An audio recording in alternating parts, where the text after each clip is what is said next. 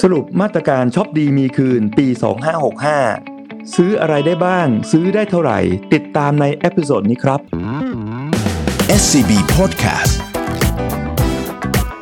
You are welcome Be ready to get wealthy Presented by SCB Wealth สวัสดีค่ะ ท่านผู้ฟัง พบกันอีกครั้งกับรายการ Tax and Law Made Simple ค่ะ อยู่กับพวกเราวันนี้กมลชนกรามกมมุตและดรสาธิตผ่องธัญญา ทีม Estate Planning and Family Office ธนาคารไทยพาณิชย์จำกัดมหาชน สวัสดีค่ะพี่เอส สวัสดีครับคุณพลอย ค่ะ วันนี้เราจะมาคุยกันสนุกสนุกค่ะพี่เอสเกี่ยวกับมาตรการช็อปดีมีคืน ปี 2565 ที่รัฐบาลจัดขึ้นมาใหม่ให้กับพวกเราค่ะ แต่ในปีนี้เนี่ยพอมันกลับมาอีกเนี่ย ทุกคนก็เลยมีข้อสงสัยว่าเอ๊ะมันเหมือนกับของเดิมไหมแล้วเราร่วมได้แค่ไหนร่วมได้ยังไง เดี๋ยววันนี้เรามาคุยกันตรงนี้นะคะ ก่อนอื่นขอคุยกับพี่เอสก่อนว่าไอ้มาตรการรอบนี้เงื่อนเวลาค่ะ ระยะเวลาที่เราใช้โครงการนี้ได้ คือใช้โครงการช็อปดีมือมีคืนนี้ได้เนี่ยเมื่อไหร่คะ คือในโครงการชอปดีมีคืน เป็นโครงการในการช่วยนะครับ ให้มีการซื้อสินค้าและบริการในปี 2565 เพราะฉะนั้นรัฐบาลกำหนดตอนต้นปี หมายความว่าต้องซื้อสินค้าและบริการ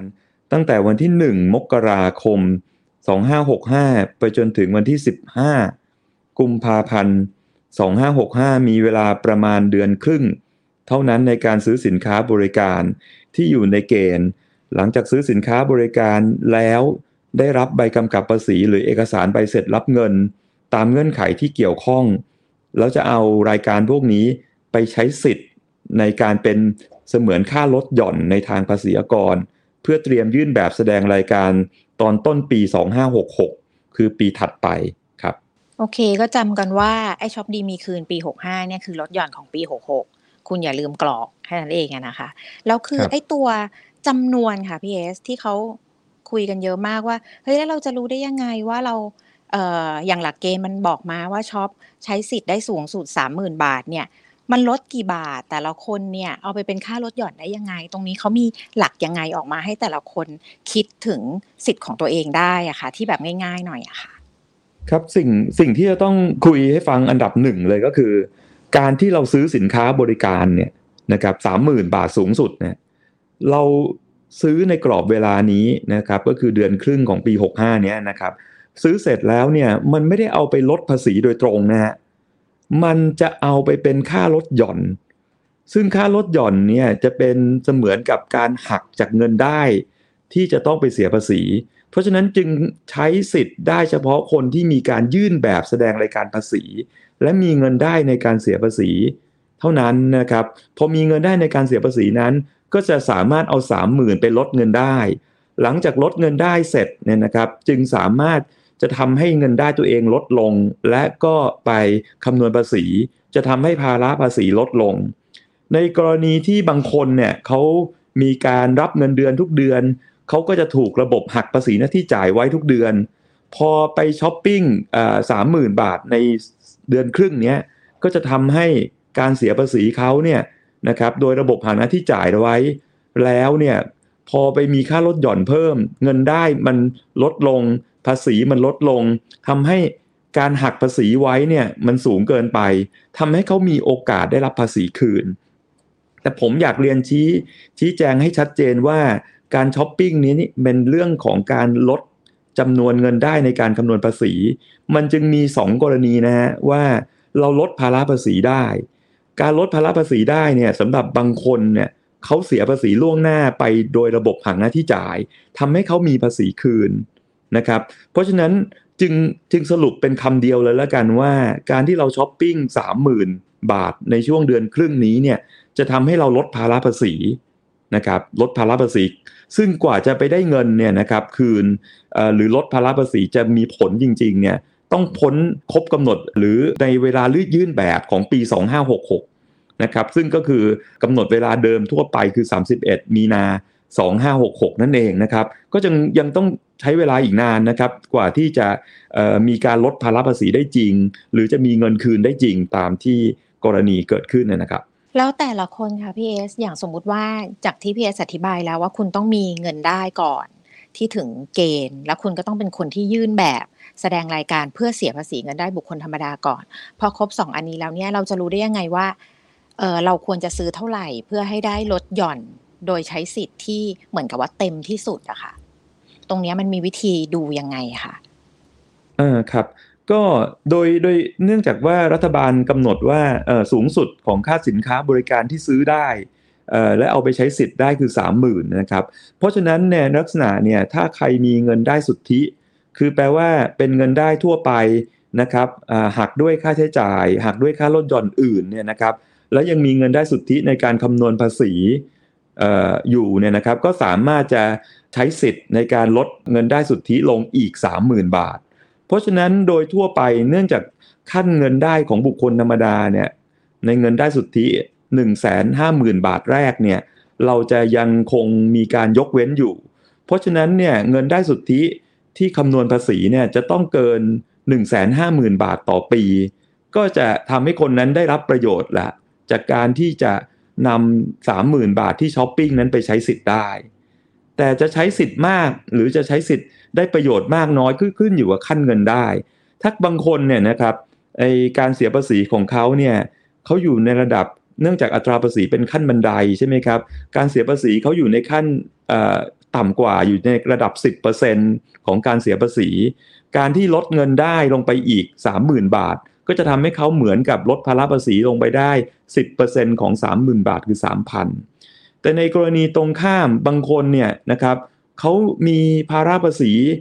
ที่เสียภาษีอยู่ในขั้นสูงสุดอยู่ที่ 30%อยู่นะครับหรือบางคน 35%อยู่เนี่ยนะครับ ก็จะทำให้เขาก็จะได้รับประโยชน์ ในแง่ของการลดภาระภาษีมากขึ้น ยกตัวอย่างนะครับในกรณีที่เราเสียภาษีอยู่ 30%นะครับเราเสียภาษีอยู่ 30%เราจะยื่นแบบเสียภาษี ปรากฏว่าเราสามารถเอา 30,000 บาทมาลดกับเงินได้สุทธิได้ เพราะฉะนั้นหากเอา 30%ไปคูณกับการช้อปปิ้ง 30,000 บาทเนี่ยนะครับมันก็จะได้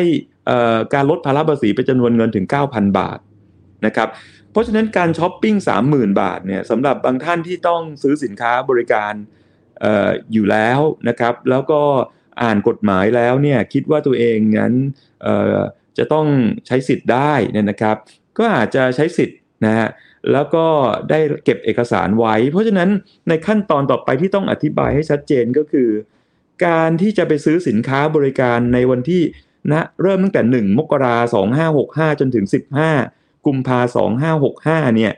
เราจะซื้ออะไรได้บ้างตามเกณฑ์ของรัฐบาล แล้วจะต้องขอเอกสารอย่างไรนะฮะเพราะว่าหากเรารู้ว่าเราจะต้องซื้อสินค้าอะไร และขอเอกสารอย่างไร อย่างน้อยเนี่ยมันเป็นสิ่งที่เราต้องซื้ออยู่แล้ว เราก็จะได้เก็บเอกสารถูกต้อง แล้วก็เตรียมตัวไปใช้สิทธิ์ พร้อมกับการยื่นแบบในต้นปี 2566 ให้ถูกต้องนะฮะนั้นหลักๆเลยก็คือ มันอยู่ที่เงินได้สุทธิ ต่อปีของคุณว่าต่อปีเงินได้สุทธิคุณเท่าไหร่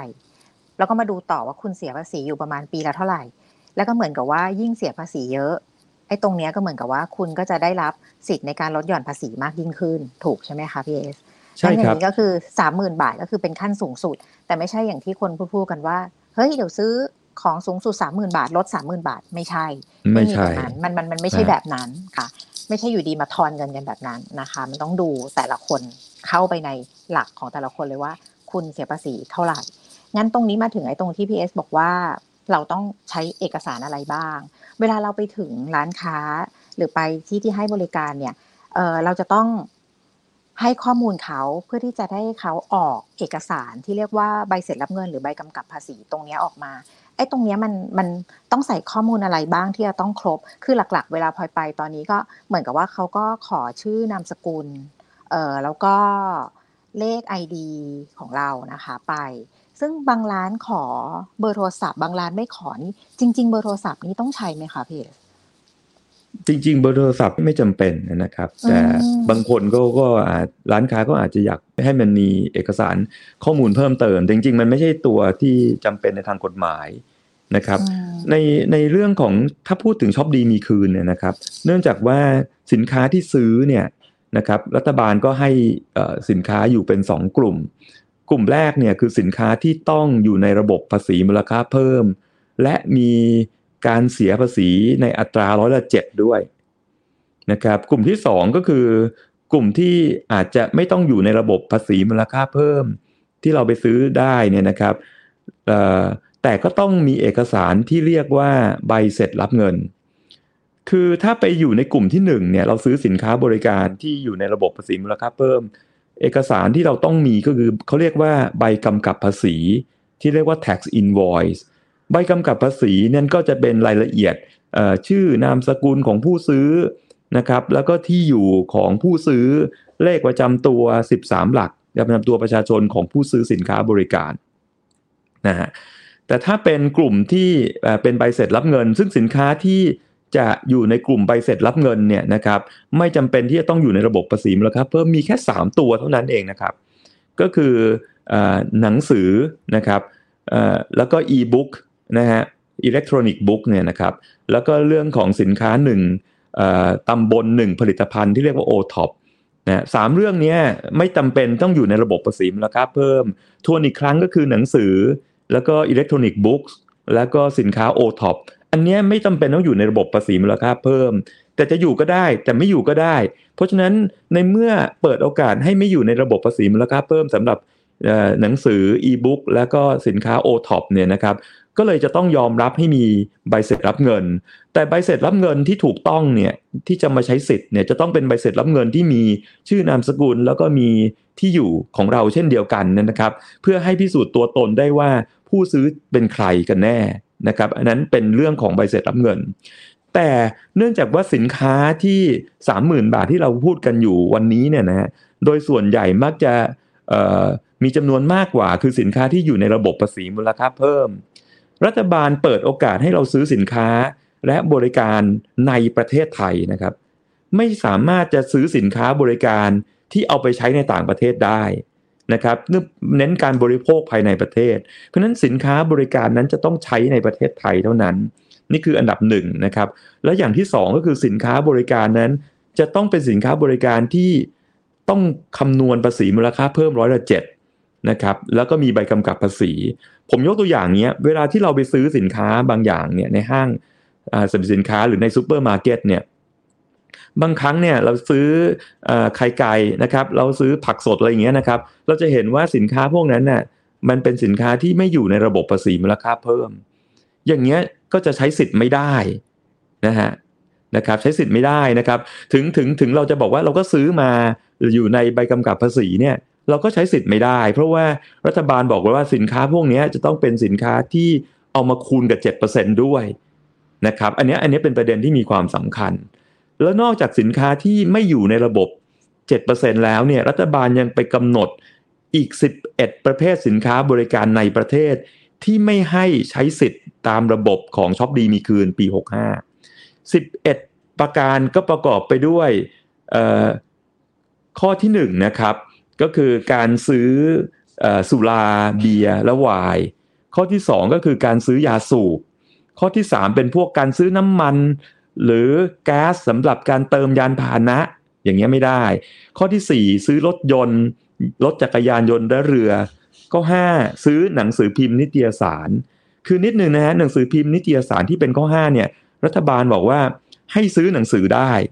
นะครับหรืออีบุ๊กได้ แต่นิตยสารหรือหนังสือพิมพ์เนี่ยซื้อไปแล้วใช้สิทธิ์ไม่ได้นะครับ ซื้อสิทธิ์ไม่ได้ อันนี้ก็เน้นอีกที ข้อ6เนี่ยนะครับเป็นเรื่อง ของหนังสือนิตยสารที่อยู่ในระบบอิเล็กทรอนิกส์ก็คือ e-magazine electronic magazine electronic newspaper อันนี้ก็ไม่ได้นะครับ เพราะฉะนั้นทั้งรูปกระดาษนะครับหรือในรูปของอิเล็กทรอนิกส์ของหนังสือพิมพ์นิตยสารนี้ก็ไม่ได้ ข้อ 7 ก็คือการจ่ายค่านำเที่ยวหรือบริษัททัวร์นะครับทั้งในประเทศและต่างประเทศไม่ได้หมดเลยนะครับ แล้วก็ข้อ8เป็นค่าที่พักแรมไม่ได้ นะครับแต่บางคนก็ถามถึงค่าอาหารค่าอาหารนี้กลับได้นะครับเพราะไม่อยู่ในข้อห้าม ข้อ9เป็นพวกค่าสาธารณูปโภค ค่าอินเทอร์เน็ต ค่าน้ำประปา ค่าไฟฟ้า ค่าสัญญาณโทรศัพท์อย่างนี้ไม่ได้นะครับนะครับแล้วก็ข้อ 10 เป็นเรื่องของค่าตกลงสินค้าบริการที่มีเรื่องของการจ่ายวันนี้ แต่จริง ๆ เรื่องบริการไปใช้ในอนาคต อย่างเช่นณตั้งแต่วันที่ 1 มกราปี 65 จนถึง 15 กุมภาหก5เนี่ย เราจ่ายไปก่อนนะฮะอย่างซื้อผลิตภัณฑ์นะหนึ่งแล้วก็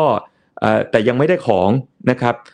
แล้วก็หรือซื้อบริการล่วงหน้าซื้อสปงสปาอะไรเงี้ยนะครับล่วงหน้าไปเลย แล้วก็กว่าจะไปใช้บริการอีกทีในอนาคต อย่างเงี้ยนะครับหลังคำว่าอนาคตคือหลัง 15 กุมภาปี 65 หลังกำหนดเวลา อย่างนี้ก็ไม่ได้นะครับเป็นเรื่องของการจ่ายเงินไปก่อนแล้วไปใช้บริการทีหลังอย่างนี้ รัฐบาลก็ไม่ให้นะครับไม่ไม่อยู่ในในเกณฑ์ที่จะได้สิทธิ์ช็อปดีมีคืนนะครับแล้วก็ข้อ 11 คือข้อสุดท้ายเนี่ยก็ไม่ให้ในเรื่องของค่าเบี้ยประกันวินาศภัย จริง ๆ ค่าเบี้ยประกันวินาศภัย ไม่ให้ค่าเบี้ยประกันชีวิต ก็ไม่ได้นะครับ เพราะค่าเบี้ยประกันชีวิต ก็ไม่ได้อยู่ในระบบภาษีมูลค่าเพิ่มร้อยละเจ็ดก็ไม่ได้เหมือนกันนะครับ เพราะฉะนั้นมันมีการกำหนดไว้ 11 ข้อที่ไม่ได้นะครับ แล้วถ้าอยู่นอกระบบภาษีมูลค่าเพิ่มก็แค่ 3 เรื่องที่ให้ก็คือหน,หนังสืออีบุ๊กแล้วก็สินค้าโอท็อปเท่านั้นเองนะครับ มันก็เลยเกิดการตีความนะครับว่า แล้วไอ้สิ่งที่ไม่อยู่ในกำหนดเนี้ยแสดงว่าได้ใช่ไหม นะครับคำตอบก็คือก็ใช่ แต่ว่ามันก็จะมีคำถามเรื่อยๆว่าแล้วฉันซื้ออันนี้ได้ไหมซื้ออันนี้ได้ไหมนะนะอันนี้ก็จะจะจะเป็นเรื่องที่ต้องคุยกันมากขึ้นเรื่อยๆนะครับงั้นเดี๋ยวเราก็เลยจะมาเข้าคำถามพบบ่อยของท่านผู้ฟังอะนะคะว่าไอ้ซื้ออันนี้ได้ไหมซื้ออันนี้ได้หรือไม่อะไรพวกเนี้ยที่มากันตลอดตลอดเนี่ยหลักๆ เลยคนก็จะแบบมองว่าอะถ้าสมมุติเราตัด หมวดของฟุ่มเฟือยออกไปก่อน คือเอาว่าเป็นของที่เราต้องซื้ออยู่แล้ว อย่างสมมุติว่าไปซูเปอร์มาร์เก็ตอย่างเงี้ยค่ะพี่เอสไอ้พวกของใช้ในบ้านที่จำเป็นที่เราจะต้องซื้ออยู่แล้ว แล้วสมมติว่าเราจะซื้อตุนมาเลยนะเพื่อจะใช้ยาวๆอย่างที่มันไม่เสียไม่อะไรอย่างพวกน้ำยาซักผ้าถูบ้านสบู่แชมพูล้างจานอะไรเงี้ยมันอยู่ในระบบภาษีมูลค่าเพิ่มเราก็ได้ใช่ไหมคะใช่ฮะใช้ได้ครับ เอ่อบางบางคนเนี่ย พอเจอประกาศของเรื่องช็อปดีมีคืนเนี่ย เนื่องจากว่ามันมีเรื่องของที่รายละเอียดปลีกย่อยพอสมควรเนี่ยนะครับ ข้อแนะนำของของหลายท่านก็อาจจะบอกว่าก็ซื้อสินค้าในซูเปอร์มาร์เก็ตนั่นแหละแต่สินค้าไหนที่คูณกับ7%เนี่ยนั่นใช้ได้นะครับในซูเปอร์มาร์เก็ตส่วนใหญ่ใช้ได้นะครับ หรือเป็นอาหารภัตตาคารที่ออกใบกำกับภาษีเต็มรูปอะอันนี้ใช้ได้ นะครับเป็นต้นไปกินข้าวกับครอบครัวก็ขอไว้ก่อนเลย ขอเนี่ยก็ต้องดูว่าถ้าผู้เสียภาษีเนี่ยก็คือคนที่มีเงินได้เนี่ยนะครับเป็นใครเนี่ยแล้วคนนั้นไปทานอาหารเนี่ยนะครับ ก็ออกชื่อคนนั้นนะฮะแล้วก็เอารายละเอียด บางคนก็จะเขียนชื่อที่อยู่อะไรอย่างเงี้ยให้ร้านอาหารเขาไปออกใบกำกับภาษีให้ถูกต้อง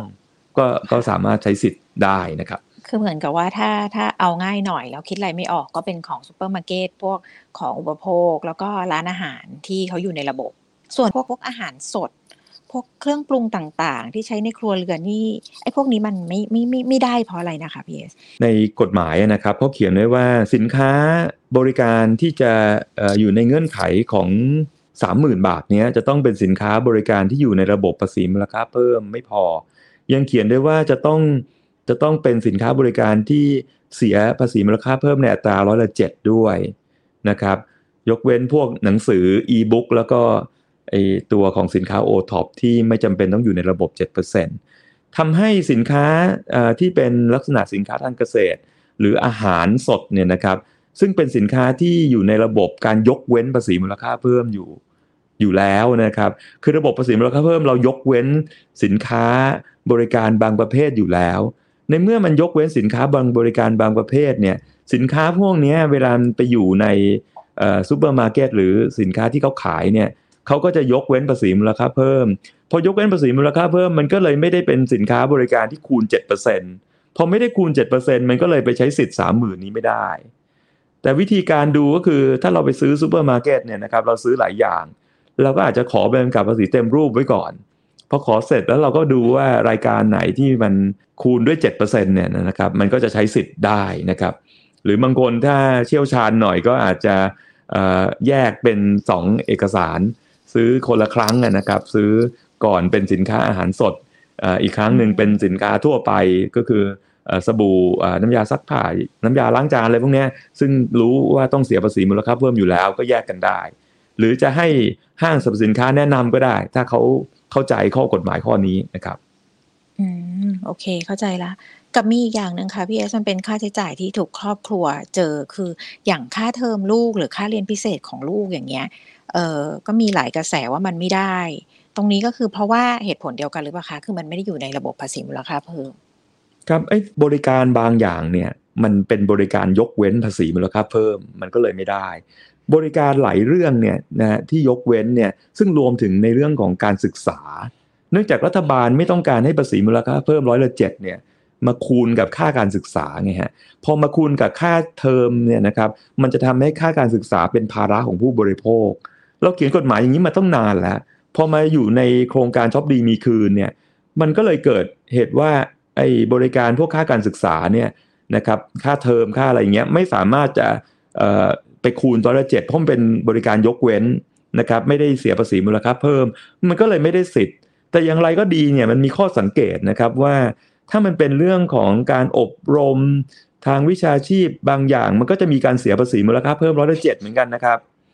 แต่ถ้าเป็นเรื่องของการศึกษาอย่างแท้จริง ภายใต้กระทรวงศึกษาธิการเนี่ยนะครับ หรือการรอคอร์สเรียนพิเศษหรือ หรือบางครั้งในเรื่องของ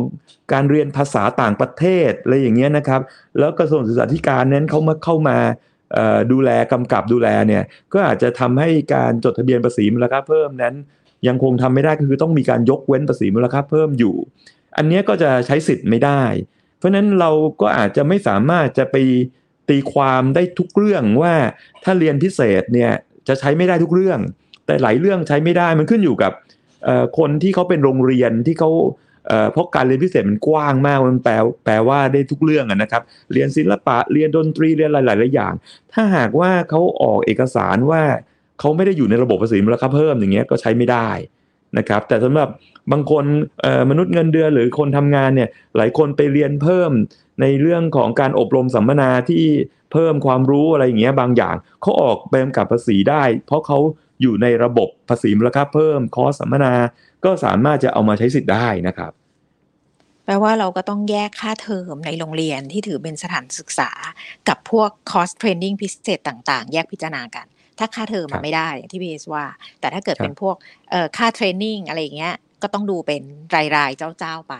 นะคะใช่ครับงี้เรามาถึงเรื่องใกล้ตัวกับของแบงก์เราคืออย่างเรื่องการลงทุนอย่างเงี้ยค่ะ อย่างเอ่อพวกการลงทุนในกองทุน หรือการซื้อทองนะคะ หรือแม้แต่การลงทุนในสินทรัพย์ทางเลือกอย่างนาฬิกาอย่างเงี้ยถ้าแยกคุยกันทีละประเด็นเอาประเด็นการซื้อทองก่อน การซื้อทองนี่ได้ไหมคะพีเอสถ้าอยากจะซื้อทองเก็บแล้วมาขอตรงนี้ คือคือในระบบภาษีมูลค่าเพิ่มเนี่ย ตัวทองเนี่ยนะครับ มันเป็นสินค้าที่ยกเว้นภาษี นะครับแต่ว่าค่าบริการเนี่ยนะครับที่เขาเรียกค่ากำเนิดค่าบริการที่ที่ทำให้ทองเป็นทองรูปพรรณอะไรอย่างเงี้ยนะครับ อันเนี้ยอยู่ในระบบภาษีมูลค่าเพิ่มนะครับ อันเนี้ยจะทำให้เฉพาะค่าธรรมเนียมเนี้ยสามารถที่จะเอามาใช้สิทธิ์ได้ เวลาใช้สิทธิ์ก็ได้ทั้งตัวค่าธรรมเนียม ค่ากำเนิดรวมถึงภาษีมูลค่าเพิ่ม 7%ในส่วนนี้ด้วยนะครับ ลักษณะเดียวกันนะฮะบางคนพูดถึงมีคำถามในเรื่องของการซื้อหุ้นในตลาดหลักทรัพย์อย่างเงี้ยนะครับ ซื้อหุ้น 1 ล้านบาท เราจ่ายค่าธรรมเนียมโบรกเกอร์1,000 บาท เพราะว่าค่าธรรมเนียมโบรกเกอร์ 0.1%เนี่ยนะครับล้านละพันที่เรียกว่าล้านละพันเนี่ยนะครับ เพราะฉะนั้น 1,000 บาทเนี่ยเป็นค่าธรรมเนียมนะครับค่าธรรมเนียมนี้อยู่ในระบบภาษีมูลค่าเพิ่มทำให้เวลาเราจ่ายจริงก็เป็น 1,000 บวกอีก 7%เป็น 1,000 กับ 70 บาท 1,000กับ70บาทเนี่ยอยู่ในเกณฑ์ เพราะถือว่าเป็นบริการที่เสียภาษีมูลค่าเพิ่ม แล้วอยู่ในระยะเวลาด้วยคือ1มกราหกห้าจนถึง15กุมภาหกห้าอย่างเงี้ยใช้ได้จะใช้ได้แค่1,000กับเจ็ดสิบบาท ไม่ได้ใช้เป็น1ล้านนะครับรวมถึงการซื้อกองทุนก็เหมือนกันนะครับบางทีกองทุนรวมเราบอกว่าเราไปซื้อกองทุนรวมกับบริษัทจัดการกองทุนรวมหรือสถาบันการเงินเนี่ยแล้วเขาออกใบกำกับภาษีได้ แต่เขาออกมาเนี่ยนะครับก็ก็จะต้องแยกส่วนให้ชัดเจนว่าส่วนไหนเป็นค่ากองทุน ส่วนไหนเป็นค่าธรรมเนียมนะครับอย่างเช่นที่เราเรียกกันว่าเป็นค่าธรรมเนียมในการซื้อกองทุนเนี่ยหรือเรียกว่า front end เนี่ยนะครับอย่างเช่น จ่ายค่าซื้อกองทุนไป 1 ล้านนะครับมันอาจจะมีค่าธรรมเนียมที่เกี่ยวข้องนะครับสมมติว่าเขาบอกว่ามีฟอนต์ N หนึ่งเปอร์เซ็นของหนึ่งล้านคือหนึ่งหมื่นอย่างเงี้ยนะครับเพราะฉะนั้นหนึ่งหมื่นเนี่ยบวกกับ VAT อีก เจ็ดเปอร์เซ็นของหนึ่งหมื่นอย่างเงี้ยส่วนเนี้ยสามารถที่จะเอามาใช้สิทธิ์ได้ เช่นเดียวกันครับ ซึ่งในส่วนของการซื้อกองทุนการลงทุนในกองทุนและมีค่าธรรมเนียมเนี่ยสิ่งที่เราต้องขอจากพวกบริษัทจัดการกองทุนเนี่ยเขาเรียกว่าอะไรคะพี่เอสเราจะได้ไปขอเขาถูก จริง ๆ การการขอใบกำกับภาษีเนี่ยเราก็อาจจะบอกกับผู้ขายสินค้าหรือผู้ให้บริการตรงๆไปเลยว่าเราก็ใช้สิทธิ์ในโครงการช็อปดีมีคืน นะครับถ้าเขาเคยออกให้คนอื่นแล้วเนี่ยนะครับเขาอาจจะเข้าใจง่ายขึ้นนะครับคือขอใบกำกับภาษีเต็มรูปนั่นเองนะครับซึ่งเรื่องนี้ก็จะสามารถใช้กับสินค้าหลายรูปแบบนะครับทั้งสินค้าที่เราไปซื้อโดยตรงหรือสินค้าที่ซื้อทางระบบออนไลน์นะครับเราซื้อสินค้าออนไลน์กับผู้ค้านะครับบางครั้งเราก็ปกติก็อาจจะไม่ได้ขอใบกำกับภาษีเต็มรูปทุกครั้ง แต่เดี๋ยวนี้เนื่องจากมีโครงการช็อปดีมีคืน ก็เป็นไปตามนโยบายรัฐบาลเนี่ยนะครับ เราก็ขอใบกำกับภาษีเต็มรูปได้นะครับ ซึ่งก็ต้องถามสอบถามผู้ค้าด้วยในระบบออนไลน์ว่าเขาออกใบกำกับภาษีตามโครงการช็อปดีมีคืนด้วยหรือไม่ แล้วในส่วนของการลงทุนทางเลือกอย่างนาฬิกานี่ได้ไหมคะพี่เอสเอ่อนาฬิกาไม่ใช่สินค้าที่ต้องห้าม 11 รายการนะ ในคำตอบก็คือมันก็ต้องใช้ได้นะครับนาฬิกามีภาษีมูลค่าเพิ่มร้อยละเจ็ดด้วยนะครับ นอกจากนาฬิกาแล้วเราไปรวมถึงโทรศัพท์มือถือนะครับก็สามารถใช้สิทธิ์ได้ หรือซื้อ iPad คอมพิวเตอร์มาใช้เพื่อประกอบการศึกษาเล่าเรียนเพิ่มพูนศักยภาพในการทำงานเนี่ยก็สามารถที่จะใช้สิทธิ์ได้นะเครื่องใช้ไฟฟ้าทีวีตู้เย็นก็สามารถใช้สิทธิ์ได้ครับ งั้นวันนี้เราก็สรุปคร่าว ๆ ได้แล้วล่ะว่า มาตรการช็อปดีมีคืนของปี 2565 เนี่ยหลัก ๆ เลยมันก็คือ 1. ต้องดูเงื่อนเวลาที่เราช็อปได้นะคะก็คือ 1 มกราคม2565ถึง 15 กุมภา2565แล้วก็เก็บใบกำกับภาษีเต็มรูปแบบ เพื่อไปประกอบการกรอกเป็นค่าลดหย่อนในปี 2566 ต้นปี ที่จะประกอบการยื่นแบบแสดงรายการเสียภาษีเงินได้บุคคลธรรมดา แล้วก็ทั้งนี้ทั้งนั้นคุณต้องเป็นคนที่มีเงินได้เท่ากับจำนวนที่คุณจะต้องเสียภาษีแล้ว แล้วก็คือเหมือนกับว่า ยิ่งจะลดหย่อนมากเท่าไหร่เนี่ยมันขึ้นอยู่กับจำนวนเปอร์เซ็นที่คุณเสียภาษีด้วยนะคะ คือไม่ใช่ว่าทุกคนจะลดหย่อนเท่ากัน ส่วนสำหรับ เงื่อนไขในการช็อปของอะไรบ้างอะไรได้อะไรไม่ได้เนี่ยก็คือต้องดูเป็นลักษณะตัวตัวไปว่าตัวไหนเข้าข่ายอยู่ในระบบภาษีมูลค่าเพิ่มหรือไม่อยู่ ถ้าอยู่ก็อาจจะได้นะคะ แล้วก็ขึ้นอยู่กับว่าตัวร้านค้ากับร้านที่ให้บริการนั่นนะเขาจดทะเบียนภาษีมูลค่าเพิ่มในส่วนนั้นด้วยหรือเปล่าเนี่ยส่วนในส่วนของวิธีการการขอ เกี่ยวกับร้านค้าแพลตฟอร์มออนไลน์ต่างๆเนี่ยเราก็ต้องแชทต้องคุยกับร้านค้าออนไลน์ร้านนั้นตรงๆกับเขาไปเลยว่าเขาจะออกให้เราได้ยังไงในส่วนของใบกำกับเต็มรูปแบบนะคะ และในส่วนของเรื่องที่สำคัญอีกเรื่องหนึ่งก็คือเรื่องอการลงทุนต่างๆ อย่างพวกกองทุนหรืออะไรพวกนี้ก็คือต้องคุยกับบริษัทหลักทรัพย์ที่เราคุยด้วยว่า ขอให้ออกใบกำกับภาษีในส่วนของค่าธรรมเนียมให้ ก็คือสรุปได้ก็คือประมาณเท่านี้ ตอนนี้ PS มีอะไรจะเสริมไหมคะว่าควรจะจำอะไรอีก คือในเรื่องของช็อปดีมีคืนเนี่ยนะครับเวลาไปยื่นแบบเนี่ยนะครับมันก็เรื่องสุดท้ายที่อาจจะฝากไว้ก็คือ เราใช้สิทธิ์นะครับไม่ว่าเราจะยื่นแบบในนะบางคนมีคู่สมรสนะครับ ยื่นสามีภรรยาก็สามารถใช้สิทธิ์ได้อีกเช่นเดียวกัน ในเรื่องที่เรายังไม่ได้พูดถึงในเรื่องการยื่นแบบของคู่สมรส นะครับถ้าคู่สมรสต่างคนต่างยื่นแบบเนี่ยต่างคนมีรายได้ก็สามารถใช้สิทธิ์ได้คนละสามหมื่นนะครับแต่ถ้ามีการยื่นแบบรวมกัน อย่างเช่น คู่สมรสฝ่ายหนึ่งมีเงินได้อีกฝ่ายหนึ่ง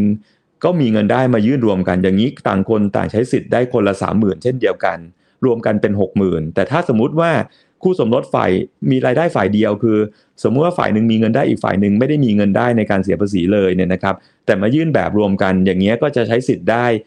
แค่คนเดียวคือคือคนที่มีเงินได้นั่นเองนะครับโอเคค่ะ ขอบคุณมากเลยค่ะพี่เอส วันนี้เราต้องขอบคุณนะคะ ดรสาธิตผ่องธัญญาจากทีม Estate Planning and Family Office นะคะ พบกันใหม่ครั้งหน้ากับรายการ Tax and Law Made Simple สำหรับวันนี้กมลชนกและดรสาธิต ขอลาไปก่อน สวัสดีค่ะ ครับ สวัสดีครับ SCB Podcast You are welcome Be ready to get wealthy. Presented by SCB Wealth.